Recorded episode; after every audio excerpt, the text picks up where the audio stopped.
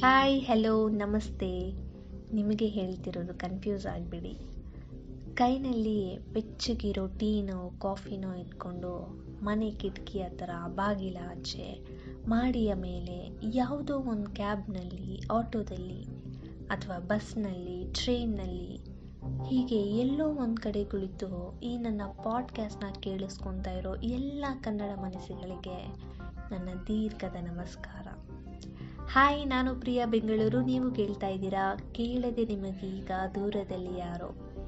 ನೀವು ಯಾಕೆ ಈ ಪಾಡ್ಕಾಸ್ಟ್ನ ಕೇಳಿಸ್ಕೋಬೇಕು ಅನ್ನೋದನ್ನು ಸ್ಪಷ್ಟವಾಗಿ ಹೇಳ್ಬಿಡ್ತೀನಿ.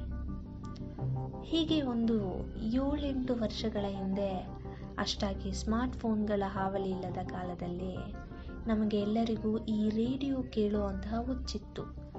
ನನಗೆ ನೆನಪಿರೋ ಹಾಗೆ ಮುಂಜಾನೆ ರಾಗ. ಹಾಯ್ ಬೆಂಗಳೂರು.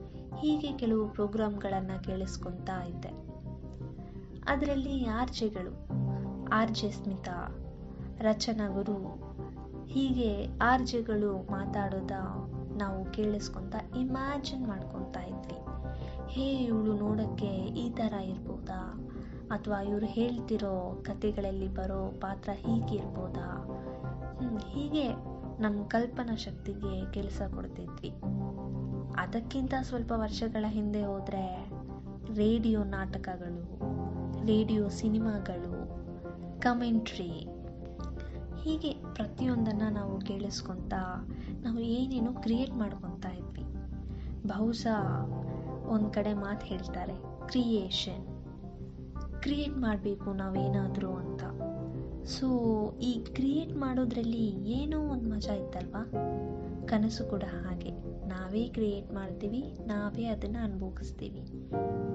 ಎಲ್ಲ ರೆಡಿ ಆಗಿರೋಂಥ ಒಂದು ವಿಡಿಯೋ ಮೆಟೀರಿಯಲ್ ಅಮೆಝನ್ ಪ್ರೈಮ್ ಅಥವಾ ಈ ಫೇಸ್ಬುಕ್ ಇನ್ಸ್ಟಾಗ್ರಾಮಲ್ಲಿ ಸಿಗುವಂಥ ಸಾವಿರಾರು ವಿಡಿಯೋ ಕಂಟೆಂಟ್ಗಳ ನಡುವೆ ಎಲ್ಲೋ ನಮ್ಮ ಕಲ್ಪನಾ ಲೋಕ, ಕಲ್ಪನಾ ಶಕ್ತಿ ಕಳೆದೋಗ್ತಾ ಇದೆಯಾ?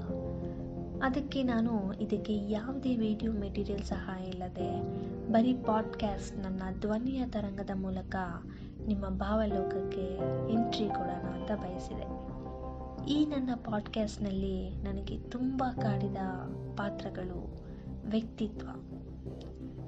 ಯಾವುದೋ ಒಂದು ಪರಿಸ್ಥಿತಿ, ಸನ್ನಿವೇಶ ಅಥವಾ ಕತೆ ಇದರ ಬಗ್ಗೆ ನಾನು ಮಾತಾಡ್ತಾ ನನ್ನ ಮೊದಲನೇ ಪಾಡ್ಕ್ಯಾಸ್ಟ್ ಅಶ್ವಥ ನಾನು ಫಸ್ಟ್ ಪಿ ಯಲ್ಲಿದ್ದೆ ಅನಿಸುತ್ತೆ. ಹೀಗೆ ನಾನು ಸ್ವಲ್ಪ ನಾಟಕಗಳನ್ನು ಡಿರೆಕ್ಟ್ ಮಾಡ್ತಿದ್ದೆ.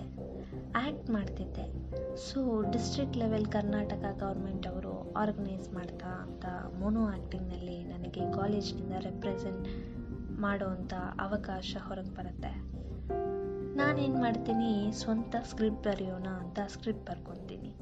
ನಾನು ಅಭಿಮಾನ್ಯು ಅನ್ನೋ ಒಂದು ಸ್ಕ್ರಿಪ್ಟ್ ಬರ್ಕೊತೀನಿ. ಅಂದರೆ ಈ ಕಲಿಯುಗ ಮತ್ತು ಅಭಿಮಾನ್ಯು ಕಾಲವನ್ನು ತಗೊಂಡು ಎರಡಕ್ಕೂ ಒಂದೇ ಲಿಂಕನ್ನು ಕೊಟ್ಕೊಳ್ತಾ ಒಂದು ಸ್ಕ್ರಿಪ್ಟ್ ಬರ್ಕೊತೀನಿ.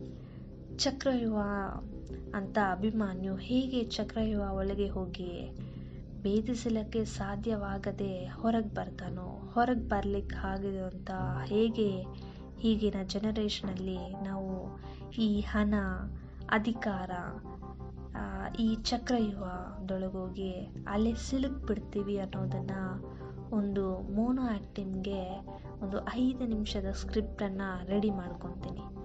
ತಯಾರಾಗ್ತೀನಿ. ಆಗ ತುಂಬ ಅಗ್ರೆಸಿವ್ ಆಗಿ ರೆಡಿ ಆಗ್ತೀನಿ. ಫಸ್ಟ್ ಬರಬೇಕು ಅನ್ನೋ ಒಂದು ಕಿಚ್ಚು. ಸೊ ಕಾಂಪಿಟೇಷನ್ಗೆ ಹೋಗ್ತೀನಿ. ಪಾರ್ಟಿಸಿಪೇಟ್ ಮಾಡ್ತೀನಿ. ಡಿಸ್ಟ್ರಿಕ್ಟ್ ಲೆವೆಲ್ನಲ್ಲಿ ನನಗೆ ಫಸ್ಟ್ ಪ್ಲೇಸ್ ಬಂತು. ತುಂಬಾ ಖುಷಿ ಆಯಿತು ನನಗೆ.